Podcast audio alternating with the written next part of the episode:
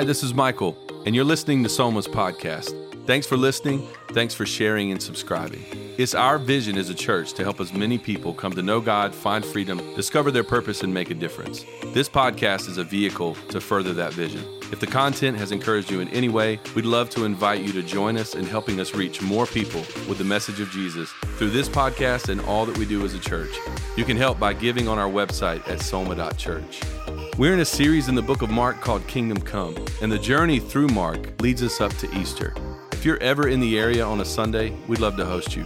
For more information about location and service times, you can visit us at soma.church. This week's teaching is called The Time Has Come. Enjoy the message. Today, we're kicking off a new series in the book of Mark called Kingdom Come. And uh, I'm really pumped for this series. One of the reasons why is we're trying something new in a resource that we made available. Uh, creative team put together this. It's excellent. And it's basically just a kind of a little Bible study ongoing with the series. And every single week uh, in this booklet, there's going to be a, a place for you to kind of take notes for where everywhere we're going. It, you know, through the teach during this season, you're going to have an opportunity to take notes. There's also a Bible reading plan for the entire book of Mark. So we're not going to be able to hit every verse, every chapter in the book of Mark. We're going to do a survey, what we typically do with books. I want to encourage you to read the whole text for yourself.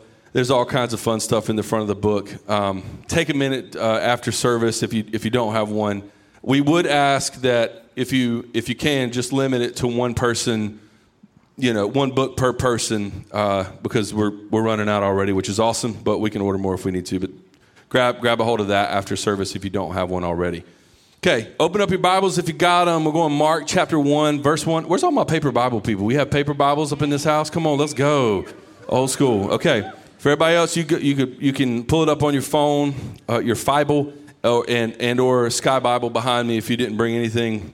Um, we're going to hit Mark 1, verse 1, just to kind of get us rolling. It says, The beginning of the good news about Jesus the Messiah the Son of God. So, Mark, also known as John Mark in the Bible, gives us the first line of his text, the, his gospel account. It's the only place in his gospel account that he really tells us what he thinks about who Jesus is. Everywhere else, he just tells us what Jesus did. Here's what happened, and then this happened, and then this happened. It's a recorded account.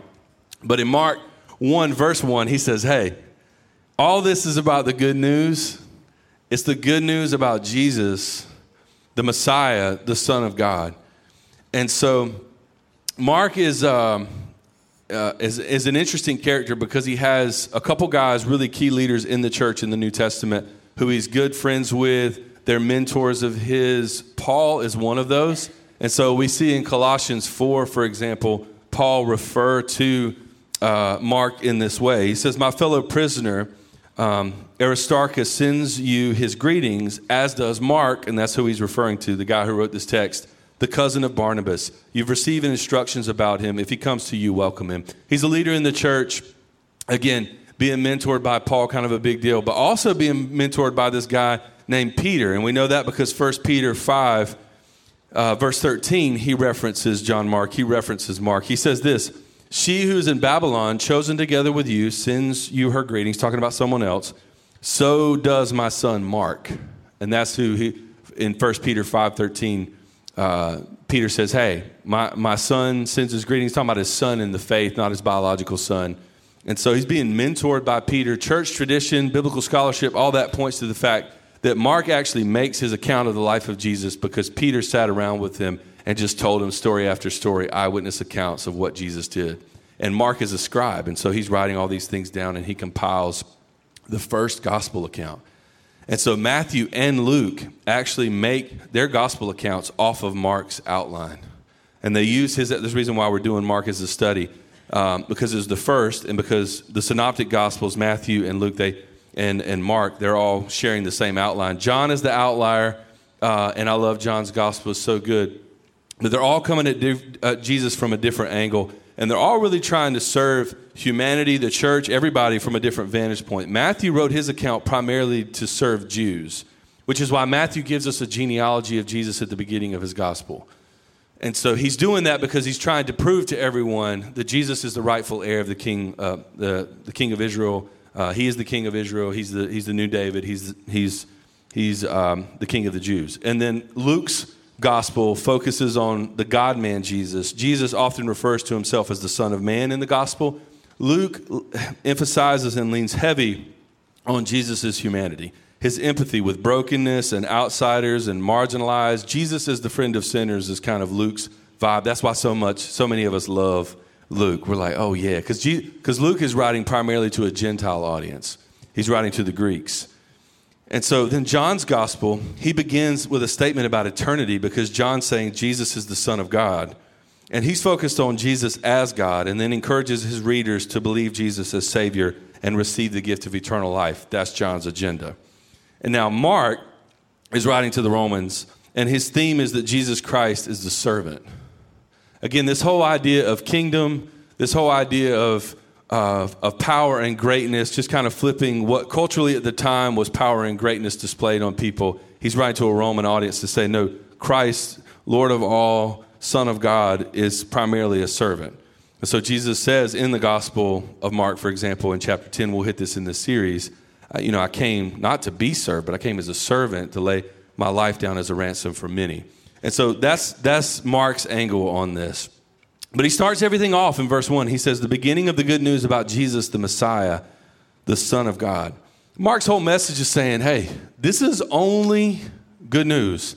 I have good news. I'm, I'm going to start everything off by saying the life and the testimony, his, his life, his death, his resurrection, the implications of who Jesus is for you and for the rest of humanity is good news. And not only is it good news about Jesus, but Jesus is the good news. Like in, in, in bodily form, he's showing up as good news. God himself became the messenger, the herald of, the heralder of good news, and then came with good news about himself, is what Mark's saying. This is the reason why we say as a church, Jesus is our message because there's not a better thing I can communicate to you, nothing that would serve you better, nothing that would help you navigate life's hard things or suffering or pain or relationship woes or any of the things that we struggle with other than Jesus. If I can communicate Jesus clearly to you, it will serve you in ways nothing else will. Jesus is our message. And so here's why, here's why the gospel is such good news. It doesn't matter what we're going through. It doesn't matter if you've lost something recently, if you feel shame, if you feel stuck, if you've suffered, if you've done something to hurt yourself or others, if you have loved ones who've passed away or you get bad news about somebody's health, if you don't feel fulfilled or if you lack purpose and peace, the whole idea is that there's good news for whatever bad news that you're facing, and we find that in the person of Jesus. There's an antidote to whatever suffering, whatever trial, whatever hard thing that we're navigating, and it comes in the form of Christ. That's the gospel. And after Mark tells his audience that this good news about Jesus, this we're going to start everything off that way, he jumps right in on the life of Christ. He doesn't give us baby Jesus. Again, uh, Luke gives us that. Matthew gives us that. Luke gives us that because he's primarily focused on Jesus, Jesus's humanity. But Mark's like suffering servant. We're just going straight on this thing. He starts talking to us about John the Baptist in his gospel account. And the reason why John the Baptist is a big deal is because John comes to prepare the way of Jesus and one of the underlying themes in Mark's gospel, every gospel, is the whole idea of the kingdom of God. And John's coming as kind of the, if you've ever been to a good concert, John is the opening act. You know what I'm saying? He's the appetizer before the entree. He's that. And so he shows up on the scene, kind of a big deal. People love John. Uh, really excited about his ministry. And he's real prophetic. Says, like, I mean, he's just kind of a crazy dude. He's just like walking around in the wilderness eating bugs and wearing animal skin and just like saying prophetic things that people are drawn to him. He's baptizing people, has disciples. The right people are ticked off at his ministry, Pharisees, that kind of thing. But here's what John says. He redirects, he redirects all the energy that's given to him onto Jesus. He says this in Mark 1, picking up in verse 7 is where we're going to be. And we're going to, we're going to lead uh, up to verse 15. He says, And this was his message, talking about John. After he comes, the one more powerful than I, the straps of whose sandals I'm not worthy to stoop down and untie. He says, I baptize you with water, but he will baptize you with the Holy Spirit. After me comes this one greater than me. I'm not even worthy to untie this brother's shoes. I'm dunking you in some water. He is immersing you in himself. He's like, this is fun and everything. This is awesome. I'm glad you guys think I'm cool. Jesus is Jesus. And so it's going to change the game whenever he shows up on the scene. And so John was a big deal too to his contemporaries. But uh, I love it. I love this whole idea of him being a precursor of being an opening act. A few years ago, Brooke and I went to a concert, and it was like everybody at the concert. You know, sometimes you go and you're just like, whatever, just get to like the main thing. Like, let me just get to the headliner. This concert, it was just like the people who opened, the next group, the next band, the next band. It was like by the fourth one, we were like, surely that's the end of the. And it was like, and then the headliner came and it just melted our face, and it was amazing. So that's kind of what John is saying. He's like, this is awesome, but Jesus is about to roll up in here. It's going to change the game. And so that's what that's what he's saying. And then verse nine, look what happens as Jesus arrives onto the scene. At that time, Jesus came from Nazareth in Galilee and was baptized by John in the Jordan. Just as Jesus was coming up out of the water, he saw the heaven being torn apart, which imagine how insane that is. And, the, and then the Spirit descends on him like a dove, and a voice came from heaven You are my Son, whom I love. With you I am well pleased. A couple things on this part of the passage. First of all, Jesus models for us this precedent of like water baptism. And he humbles himself again. Primarily, Mark's focused on him as a servant. He humbles himself to come and be baptized by his cousin John. John's going, dude, this is so weird. Why in the world am I baptizing the Son of God? Like, I, this is not the way, I don't even, I can't even untie your shoes. And Jesus says, it's not about you. It's about the precedent that I'm setting. It's about me establishing what it means to fully surrender, and I'm modeling what it means for me to lay down my agenda, my life, and I'm to step into the agenda of the Father. This is what every believer in the New Testament does following Jesus. We're death to an old self and being raised to new life in Christ. And so he models it for us.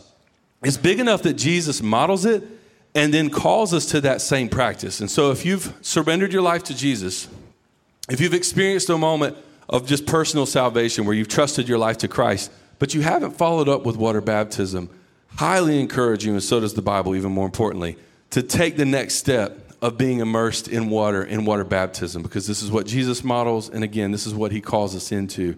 And it doesn't matter if you came to faith yesterday or if you came to faith 10 years ago and you've never taken that next step, it just does something. It does something to just go public with your faith.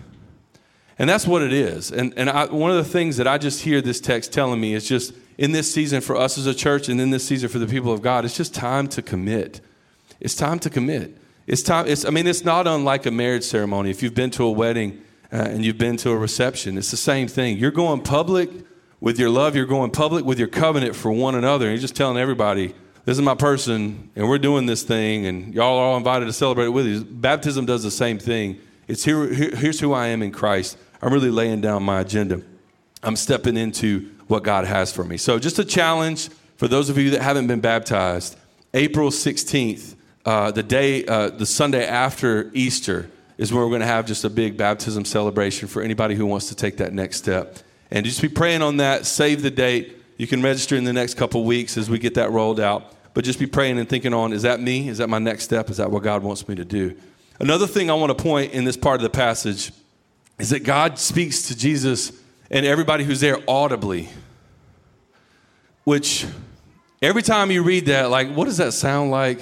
This is my son, whom I'm, and, and I always like default to like James Earl Jones or like Mufasa, like, because we're always like, of course, it sounds like Mufasa, but like, but who, who knows what he sounds like? But it, whatever it was, it was awesome, right? But whatever it sounded like, it was amazing. And everybody there heard it. And he calls Jesus out and he says, You are my son, whom I love. With you, I am well pleased. And I was reading, kind of preparing for this week, and I love one, one, one author. They said, Isn't it wild to think that Jesus, for 30 years, before he starts his earthly ministry, the only thing that he's done up to this point, when God says, This is my son, whom I loved, in him I'm well pleased, and he's telling this for everybody, the only thing he's done up to this point is just like domestic life. Like he's just prepared his heart, he's just honored his parents, he's just grown in his faith and wisdom is what the Bible tells. He took the trash out last week. He's been working in the wood shop with dad. Like this is like he no one's been resurrected. No one's been healed. No one had like no crazy teaching. None of the, none of that has happened yet. And so for some of us that just free you up a little bit, like God can be so pleased with you right where you're at in the mundane, right in the day to day, right in the things you think, oh, this is not making a difference. This doesn't matter. This isn't whatever. Just be obedient to God in the small things, and it prepares you for when He calls you to larger things. And this is the thing that we got to learn as a church family. What can I do in the season of waiting for whatever assignment I feel like God's call is on my life so that I can prepare, so that I can be ready, so that I can trust Him with my day to day? Because He looks at Jesus and He says, You're my son, whom I love. With you, I'm well pleased. And the only thing that he had done up to that point was be obedient to God in his home life. Look what he says next in verse 12 and 13. He says this At once the Spirit sent, sent him out into the wilderness, and he was in the wilderness 40 days being tempted by Satan, he was with wild animals, and then the angels attended him. And other gospel accounts tell us hey, he's spending this 40 days of prayer and fasting, seeking after God. And it's, it's amazing to me that he's seeking the, the direction of the Father. He's the Son of God. And the first thing that he does, he goes public with his faith. It's time to commit. Second thing that he does is he just goes off and he just prays. Before he preaches, before he serves, before he heals, before he ministers, before he does anything, he's like, let me just pray first before we get this thing rolling. 40 days, and, and again, same, same posture of humility. Um, in the Bible, prayer and fasting often precedes spiritual breakthrough. And Jesus launches into his earthly ministry with it it, there's tons of biblical characters all throughout Scripture, both Old and New Testament. David fasted and prayed. Daniel fasted and prayed. Moses fasted and prayed. I mean, you name them, Old and New Testament. Spend some time researching it. They fasted and prayed. Jesus does the same thing.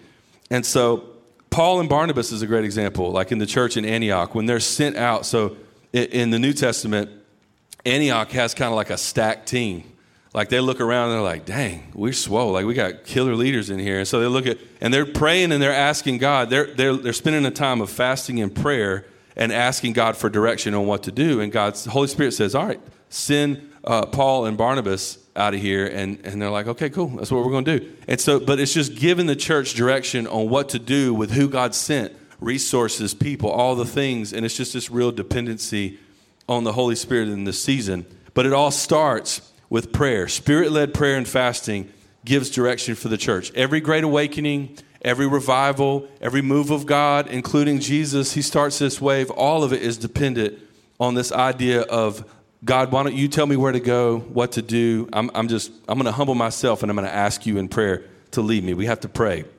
I love what Arthur Pierson says. He says, There's never been a spiritual awakening in any country or locality that did not begin in united prayer. This guy is a 19th century evangelist and leader pastor who just saw what it looked like to be a part of a move of God. And he's just saying, he's the only way to do it is prayer.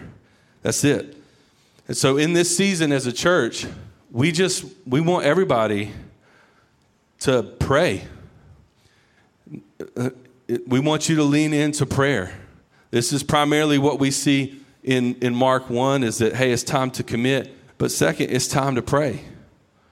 It's time to pray. Um, and so, what we're asking, I mean, we're in kind of beginning Wednesday. We're in this season of Lent as we head towards Easter, globally, Big C Church. And depending on the denomina- denominational background or your history in church, you may not know much about it. But Ash Wednesday kicks off a season where historically the church has prayed, fasted, prepared for Holy Week, going into Palm Sunday and into Easter where it's just like, God, would you give me eyes to see opportunity to serve and love people? Would you give me eyes to see? Would you give me ears to hear? Opportunities to see things that I can't see myself, but would you lead me in that? And really just praying and asking God to lead you in this season in a way that you've never prayed before. We're going to lean into this even more. We're going to unpack over the next couple weeks some cool things that we're going to do in the life of prayer. But be praying for people in your life who need the good news and the hope of Jesus. Like, really pray for them. And you're like, I already prayed for them and it didn't work out. Keep praying for them. Pray for them, right? And so, uh, invite them to come in this series. It's a great, this series is a great place for people to come and drop in. If they don't like church, I'm only going to give them good news in the hope of who Jesus is and what it means for their life. I promise you. So, pray and fast for, uh, for us as a church and our direction as a church. So, just like Paul and Barnabas in Antioch, hey, let's spend some time for those who will join us in it. Pray and fast in this season that God will give us real direction and a call in our life. Because I, b- I believe the call is great. I believe the things that He desires to do in and through us are big things. And so only after Jesus prayed and fasted did he begin his earthly ministry. And some of us are riding on fumes. Some of us are expecting God to work in our lives, in our marriages, in our families, in our workplace, in, in the direction, the vocation, and the purpose for our life, but we don't pray. Like we want great things, but we don't humble ourselves and ask. We don't spend time for the sake of spending time in His presence. We don't build the relationship necessary. Out of the overflow of your prayer life are, is going to be the things that God begins to do in and through you a dependency on Him, a desire to see Him move in your life. And it can only be His work. And so the idea is to pray first. Pray first. Like before, man, before you take that job opportunity, pray first. Like, I know she looks good, he looks good, but before you jump into that relationship, pray first, okay? Before you buy the thing, you're like, I really want to buy it. I just want to buy it. I just want to buy it. Uh, and it's easier now than ever than it is to buy, just click it. But like, before you buy it, pray first. Before, like, anything that you do and you think, he doesn't care about that, like, he cares about all of it. Pray first, saturate your life in prayer, and then watch God working it through you. If it's, I don't understand how this is the thing that Jesus is, this is the thing that Jesus does to launch into his earthly ministry and be led by God. And somehow we're like, I'm good. I'm, I do not need that. It's like, he, like, the Son of Man came, and then after committing, after going public, here's who I am. He, he, the first thing that he does is pray. And so that we got to continue to build that culture. If it applies to Jesus, it applies to us. Look at verse 14. It says this After John was in prison, Jesus went into Galilee proclaiming the good news of God. And so Jesus has gone public, he's committed, been baptized, gone into the wilderness, he's prayed, it's time to pray. And now verse 14 tells us he goes, he's launching into his earthly ministry. John's in prison he gets in prison and Jesus goes, but basically passing the baton is what happens. John has fulfilled his role, preparing the way for the coming Messiah, preparing the way for the kingdom of God. Now the kingdom is here. And, and so John goes to prison because he ticked everybody off because he just is abrasive. He doesn't care what anybody thinks. He just says, What's up? And then you always get in prison anytime that happens. So anyway, he's in prison, and then and then Jesus takes the baton, and then and now the kingdom of God is here, proclaiming the good news of God. And so I love that. Um, what's interesting about this part of the passage that I love so much is that Jesus starts his earthly ministry in Galilee.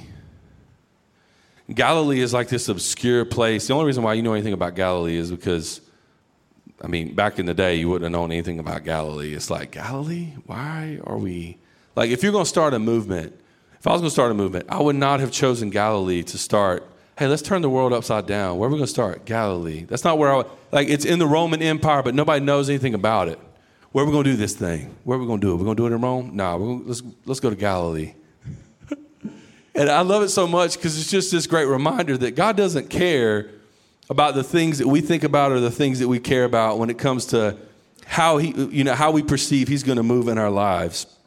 Um, it's just this remote place in the middle of nowhere. That's how God works. You know what's in Wilmore, Kentucky?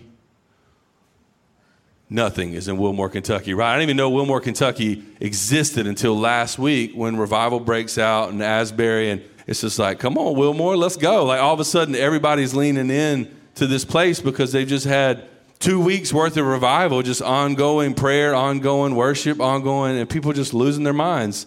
And, uh, and it's, God doesn't care. He's no respecter of persons. He definitely ain't a respecter of cities. He's like, I'm only going to do revival in Paris. Like he's a, like he's like, I'm, I don't care. The more obscure, the more remote, the more like, what? The better for him. Like this is the way that God works. And I love it so much.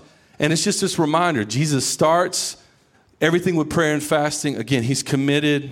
It's time to pray. And then he's led by the Spirit to begin his earthly ministry in what you and I would consider a pretty obscure place. It's this whole idea for us is that it's time to be led by the Spirit. It's time to be led by the Spirit. Um, again, let's not get too cute or too smart or too strategic. Let's just obey whatever God's asking us to do and then, and then let Him handle all the results. When we first started as a church, Brooke and I, we were serving at another church in Lake Norman, but we were living in the Hickory area. And uh, one of the, the campuses that we were a part of was over in Newton. And so we were serving at this church, but the church came to us and they said, Hey, you guys need to go and you need to plant a church because it's just on you and you need to do that. And, um, but before we even moved to this area, they asked us to say, Hey, what do you think about Hickory? And we were like, We don't think about it. We don't think about Hickory. Well, I think we've been through it on the way to Asheville one time, maybe. Um, and so we're like, Well, probably need to think about it. And so, uh, but we, we're in a season where we're living here and we feel called to start something, having no idea where we're going to start it. We begin to populate a list of places. Hey, let's do Raleigh, Durham. Cool. Yeah, we went to state for undergrad. That'd be fun. We reconnect people. Well, let's go to Houston. There's a lot of transfer growth in Houston. Let's go here. Begin to kind of map out in the southeast based on my dialect what would be effective. You know, who I would hit with uh, lived experience, all the things, and um, and and we just came up and we, and we added Hickory to the list because we lived here. We didn't want to take it off as a as a possible. And, and we just spent a season of prayer and really excited. Like we were so ready to sell our house, move away, do all the things. We were jacked. And then uh, just felt the Holy Spirit tell us in that season of prayer. As a matter of fact, I asked Brooke, I was like, where do you feel like it is? She said, it's Hickory. I was like, I remember her saying that. I remember I, she didn't say, I think. She just said, it's Hickory. And usually God speaks to her first. So I was like, okay, cool. So, um, no, I, I felt the same thing and just a peace set in that this is where God wanted us to be. So I'm excited. But then I'm going around telling people, I'm like, hey, we figured out where we're going to plant. They're like, awesome, tell me. I'm like, Hickory. They're like, oh, okay. Like, you know, like, like, because everybody, you go to like a church conference or something like that, like, where you planting? New York, Miami, LA, Atlanta. Where you planting? Hickory, North Carolina. Come at me, right? So it's like, let's go. And so, but, but it's just this, I, but I begin to, in my mind, I begin to, I, I began to do this thing where I was like, is it like, am I, is this the right thing? Are we doing the right thing? Are we insane? Um, because the metrics and just like the numbers and just like all that junk, like, and God's like, so dumb. But anyway, so we're just like, we're just, I'm wrestling in my spirit, like, is it like, is this, is, is this what you want? You know, and I began to question the call because I thought it wasn't as cool. Straight up. I thought it wasn't, oh, it's not going to be as impactful. There's not, God's not going to do as big a thing here as he could do it over here. And then I felt the Holy Spirit tell me, he just said, hey, Michael, what good comes out of Nazareth? And I said, hmm, okay. Uh, and then I was like, everything comes out of Nazareth. And he's like, right. He said, I could start a revival anywhere. This thing jumped off in Galilee, my man. Like, there's like two people in Bethlehem whenever Jesus was born there. What are we talking about? Wilmore, Kentucky? Hickory, North Carolina? And it's just an encouragement to me. I hope it's an encouragement to you that God can do anything, anywhere, with anyone. I need you to believe for revival in your marriage. I need you to believe for revival in your home. I need you to believe for revival in your workplace. You're like, I work a manufacturing job. It doesn't matter. It doesn't matter what you're like, I'm a stay at home mom. It doesn't matter. It doesn't matter what you do. He can do anything and just trust Him for it. That's the season that we're called into. Like, I believe for revival for Lenoir. I believe for revival for Morganton. I, I believe for revival for Claremont. I believe for revival for Morganton and Lincolnton and Lenoir and Statesville, Newton, Conover, everything in between Claremont, Longview. Come on. Like I believe revival for everywhere, like Hickory. I believe revival to the ends of the earth. It doesn't matter. It doesn't matter. Just be led by the Spirit. I, I can't tell you how many people are part of our church and they're like, we don't have any idea why we live in Hickory right? And it's just like lean in where God has you.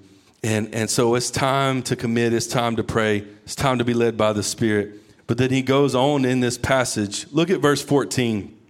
In this passage, he says this uh, Mark, finishing up, verse 14, he says this Jesus went around proclaiming the good news of God. What is his primary thing? Just telling people good news about who God is and the implications for their life. And so here's the next one if you're taking notes. It's time to tell others about the good news. It's time to tell others and share other people with other people what God's done in your life. Listen, you don't have to be a theologian. You don't have to have a master's degree in Bible. You don't have to have all the answers. You just have to have good news to share.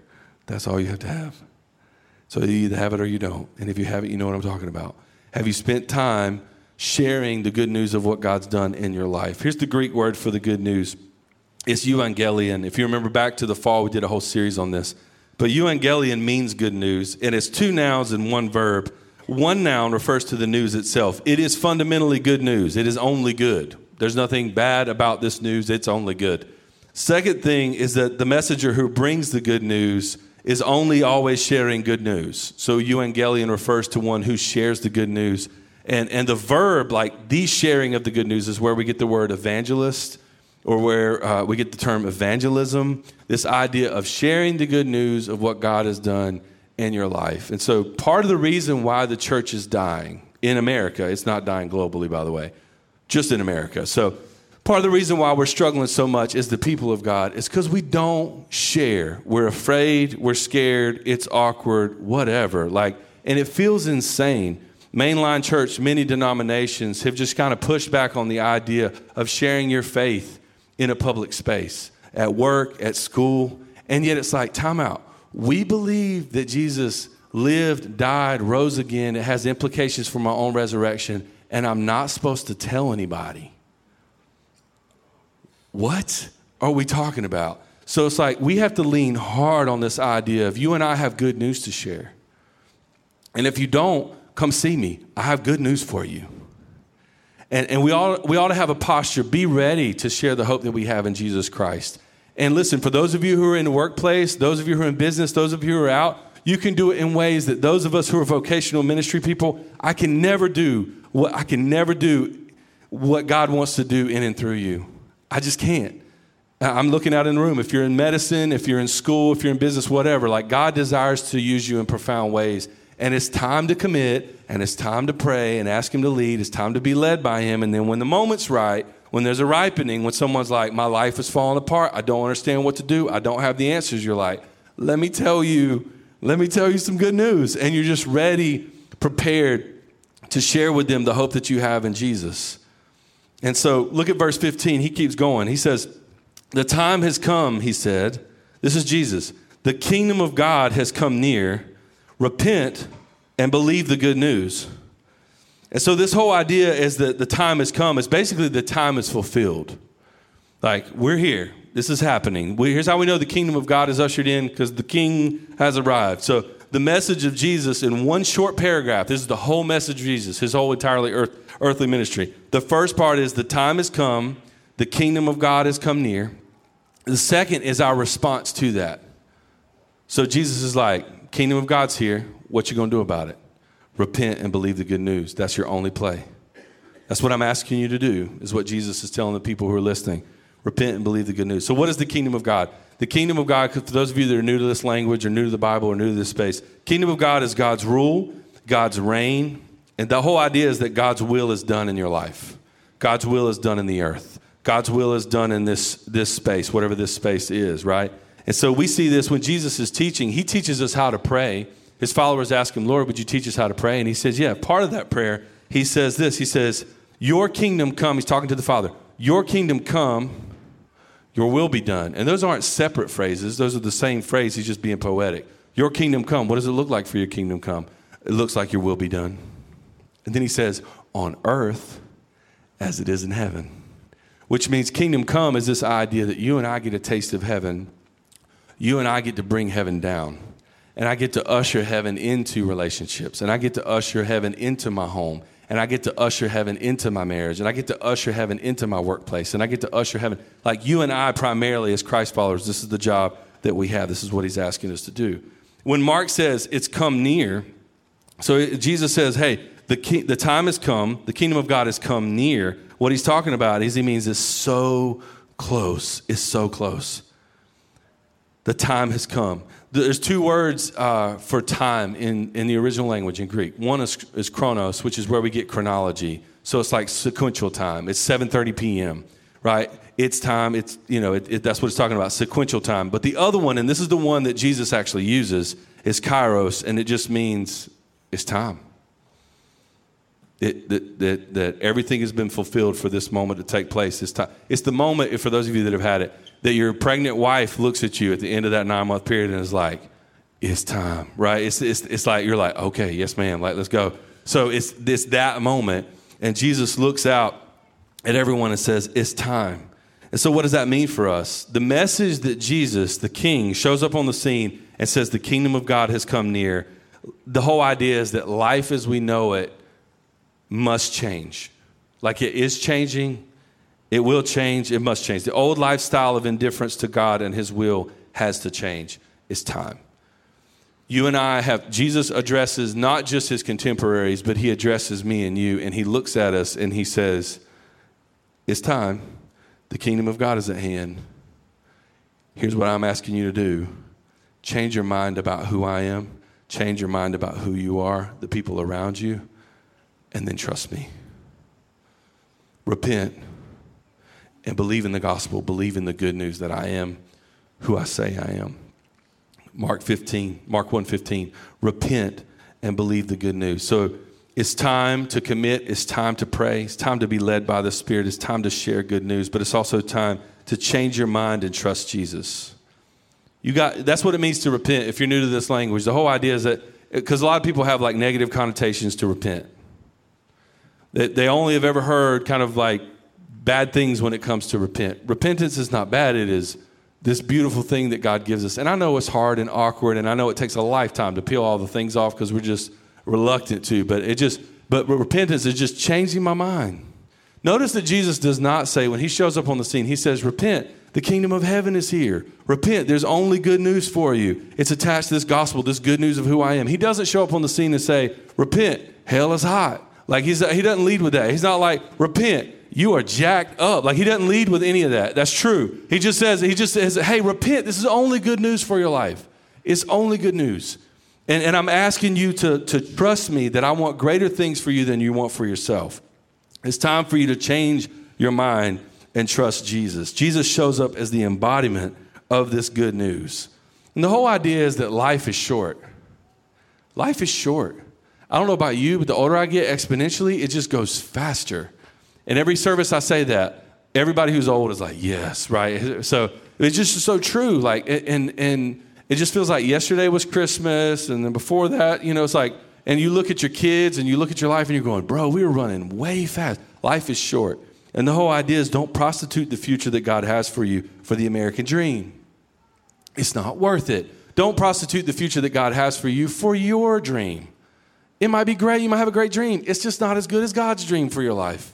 And so the whole idea is let me just lay down arms, let me just set aside my agenda, let me just surrender my life completely and say, God, would you call the shots? I trust you. It feels insane to trust God with our eternity, to trust God with, with life and death, but to not trust Him with relationships, not trust Him with resources, not trust Him with vocation, not trust Him with. It's like, lay it all down. Lay it all down. I got to change my mind on some things so that I can trust Jesus more. The whole idea is don't live for a world that's passing away, live for a kingdom that's coming to pass. So, what do you need to give up? What do you need to set down? What do you need to move on from in order to follow Jesus? Because again, it's just about changing your mind.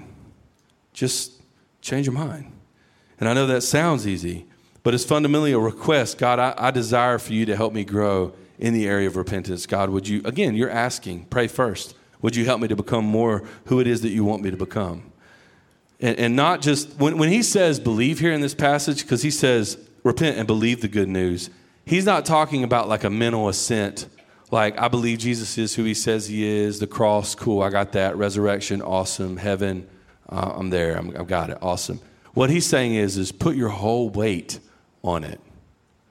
Like, Trust is a better word than what he uses here for believe. Trust. It's the difference of saying, I believe in, uh, I believe in travel by flight. I believe that's great.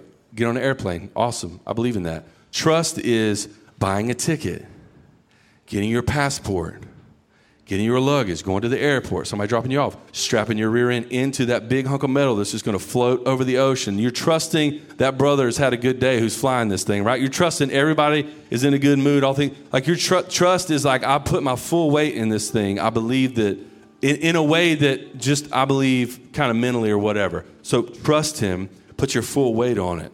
James says this in, in his account. James says, even the demons believe that Jesus is who he says he is. Okay, let that hit for a minute. James is like, no, no, no, no, no. Faith in action. Words are great, they're cheap. He says, even demons believe. Do something with your life, put your weight into it. It's a command to. When he says, you repent and believe, I love it because it's the present and the perfect tense. So it's an ongoing act, it's not a one time event. So when he tells us to repent, he says he's basically like, be repenting. Don't just, don't just think of trusting Jesus as something that happened 10 years ago at a high school camp, and then you're like, I'm good. I, I, something that's happened with us in the church in America, um, and this was my experience too, is just like you have this moment. So you, you, you, you came down to the altar, if you grew up with that tradition, or you know, you marked the card or you raised a hand, or you created a moment, and, and you're like, that's my moment and then I'm just going to lay. And, and, some people who are just in a really broken space and ready to, ready to deal, which is usually where we are. I'm at the end of myself. I need I need a God much bigger than me. I need a Savior. I need a Lord. And you just kind of like vomit all the things. You're just like I can't do this. And just like you're broken, ugly, crying, just like you know all the things. And and but and so we're ready to repent in that moment. But then we have that moment. We're like, I'm good, awesome. And so when, when you read a passage like that, it's like, did you repent? It's like, yeah, 10 years ago. You've had a lot to change your mind on since that moment, whatever it was 10 years ago. I'm encouraging and, and, and, and calling, begging even, and this is for myself, for us to begin that practice of, I got to change my mind. It's not just a one time thing. He tells us that in this passage. It's an ongoing process to become more like Christ. I've got to humble myself. I got to pretend that I don't have it all together or I haven't arrived. And the more mature I am in Christ, guess what? The more I realize I have to change my mind. So he says, hey, it's, it's time to change your mind. It's time to trust, put your full weight on of it. And I, I know some of you are thinking this when you hear me talk about kingdom and you hear me talk about the kingdom of God has arrived and Jesus comes and he's like, I've only got good news. Kingdom of God is ushered in. Hey, we live in the era of the kingdom of God. And we're like, yeah, but war yeah, but I had a friend die the other day. I had another friend get a bad diagnosis. I know people who are struggling in their marriage. I know people who are abused. I know people who are beaten. I know people who are taken advantage of. I know people who, who, are, uh, who are hurt by other people. And I'm going, how can we live in the kingdom of God? And that's the reality in which we live. You and I live in a, in a now and a not yet kingdom. Jesus comes back he shows up two times in my Bible. I don't know about you, but he shows up first, and he shows up. It's everything that we're talking about. He he he would show up and he would talk about uh, announcing the kingdom of God and initiating the kingdom of God, the rule and the reign of God. And then Jesus comes a second time, your Bible says. And when he comes a second time, he ushers in the kingdom once and for all. It's new heaven, new earth, new creation. There's, non, there's not a negotiation. It's just like, this is what's happening, right? So King Jesus rolls up again. And now you and I are on the in between. And our job is to bring heaven here, wherever here is for you. Let it touch. And to just give a foretaste of what's to come, to draw people into an affection where they desire relationship with God, they experience an eternity because of what Jesus has done on their behalf. They experience the forgiveness of sins. They experience the grace that God offers. But it's only for a future eternity. It's not even for now but it's a taste.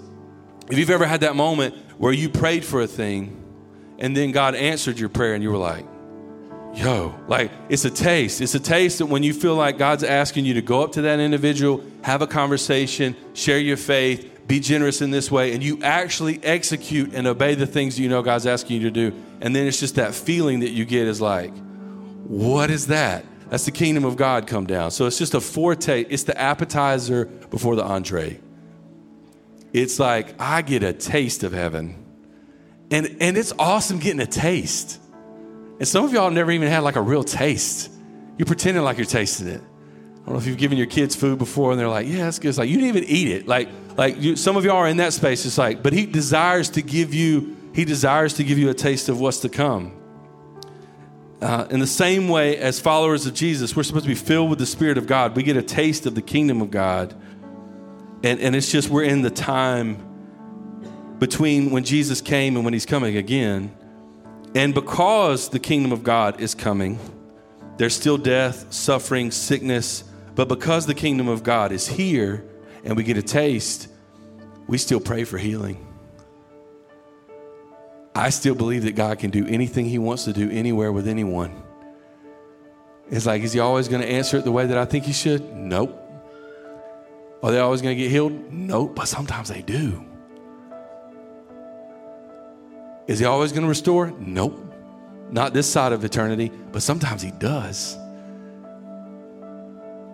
And it's like, why are we playing games? Like, why don't we really believe and trust in a way that he desires. I mean, he just wants to do an incredible movement. Wilmore, Kentucky? What? Galilee? And he's like, Yeah, I can do it right where you're at. You don't have to move. You don't have to move to a different place. You just have to commit, pray, be led by the Spirit. Share the good news. He's going to give you opportunity to do it. Change your mind and trust Him with your life. And then here's how God does a revival He just does a revival in you. And then He gets on somebody else around you, and He does one in them. And He gets on somebody else, and it does one in them. And that's I know that's the thing that we're all after. Like some we're just so tired of like the same thing. Like we really want to see God do a thing in a way that only He can get credit. I believe that's the place that God's taking us in the book of Mark. I believe that's what He's teaching us in chapter one. The kingdom of God is here. It's come. It's time. The time is now. And, and so if, if you've been dragging stuff around, dealing with stuff, working through stuff for a long period of time, like the time is now for God to do a work in your life because He desires to do one through you. Let me pray for us. Jesus, thank you so much for a model of, of a movement and, and God, the way that you work uh, the way that you work then and the way that you work now. And it's really just about drawing a line in the sand. God, help us to commit, go public with who we are in you. And as we do that, God, help us to pray first. Lean on your direction, your understanding, your strength, your power, your clarity. God, be led by the Spirit so that we can begin to share the news properly out of the overflow of what you're doing in our lives on the inside, God, just transforming us, making us more like Jesus. It's not an overnight thing, it's a lifetime. But as you make us more like Jesus, it equips us to actually adequately be able to share the good news with the people around us. Some of us, that's what, we, that's what we've been missing. And as we share, God, help us to just change the way that we think about ourselves, the way that we think about others. Give us your heart, God. Give us your eyes. Give us your, your mindset. Renew our mind Make it, make it more like you. And so that we could trust you more with our future, with our hopes, with our dreams, with our eternity, with the things we hold too tightly to. God, you know the idols in our lives. You know the things that we, we feel like we couldn't let go of. We put them above you. And for some of us, it might be money, and for some of us, it might be things, or for some of us, it might be opportunities, or a title that we hold, or a relationship, or whatever. None of it None of it is worthy of that spot. God, help us to just have proper priority. Really repent, change our minds about who you are, your desires for our life, come into alignment with your plan and your call for who we are in you. If you're here today and you can spend a lifetime in church space, we just believe that God, the moment of salvation is the moment you realize, man, I desperately need a Savior. I desperately need a Lord. I desperately need someone to be who I can in my own strength. That's got to come outside of me. And Jesus, I see you, your life and your death and your resurrection. And I don't want to just say I believe, but I want to put my full weight there. I want to put my full weight there. If you're here today and you've never had that moment of surrender, I'd love to lead you in a prayer. Just a moment for you to, again, commit, a moment for you to lean in and just confess Him. The Bible tells us to confess Him. If we confess our sins, He's faithful to forgive our sins. And if we confess, uh, our sins and, and then believe that He is who He says He is. Confess with our mouths that He's Lord. that He's faithful to save us. And so for some of us, that's going to be this moment right now with all of our heads bowed. Just if that's you in the room and you go, I've not put my full weight on Jesus. I've been playing games, going through the motion. I've been religious. I desperately want to experience salvation. I want to experience eternity. The kingdom of God is here. My time is right now. If you're here in this room and you want to come to come alive in Christ, you want to surrender your life to Him, would you just lift your hand in the room and say, "That's for me. I desperately need." Amen. Is there anybody else? Give you an opportunity. It's just between you and God. It's an opportunity to say, God, I need you. Amen. Just right where you're at, just wherever you're at, just pray this prayer. If that's you, just say, Jesus, I give you my life. God, I surrender my agenda and I lay down arms and I'm tired of fighting and I'm tired of pretending. I desperately want you to lead me. I desperately want you to guide me. I desperately want all that you want for me.